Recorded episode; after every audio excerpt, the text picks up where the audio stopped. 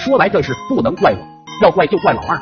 大二的时候，放假那天，宿舍老二在厕所洗澡，当时我肚子不舒服，就想方便，无奈老二一直站着厕所，没办法，我就跑去隔壁寝室，结果隔壁寝室锁着没人，实在憋不住了，我赶紧跑回宿舍，拿了几张报纸摊在厕所外面，就开始方便了起来。完事后，我就心满意足的把那一大坨包了起来，正准备问老二怎么还不出来，就听见老二喊了一声“卧槽，停水了”。老二出来以后，我就赶紧把包着大坨的报纸扔进了厕所里。当时停水了，就想着一会来水了再冲，结果一下忘记了。大家收拾好东西也都回家了。回家后的第二天，无聊我就刷起了学校的贴吧，就有一个帖子说男生宿舍被淹了，六楼和五楼过道都是残响。我正好奇，准备点进去看，隔壁寝室的大哥就打电话来了。电话一接通，直接咆哮：“你们宿舍被翔淹了，还不回来看看？”说完，啪的一下，电话就挂了。当时我就慌了，似乎想到了什么，我赶紧打电话通知其他室友。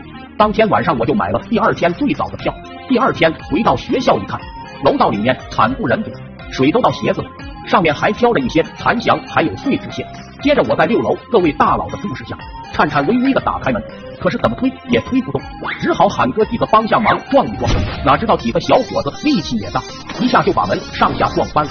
接着一大股混合着纸屑和翔的超大洪水涌了出来，几个人一瞬间毫无防备的就被冲到了过道里，七零八落，个个一脸懵逼，差点被呛死。恶心的恶心，哀嚎的哀嚎。那股洪水顺着楼道流的到处都是，宿舍的盆子、拖鞋也被带着，不知道冲到了。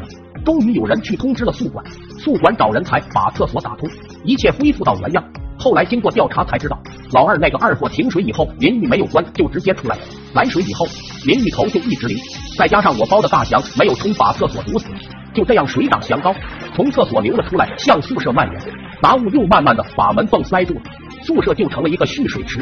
后来就发生了那样的事情，毫不意外的，我们宿舍上了学校揭发头条，一个被翔淹的宿舍。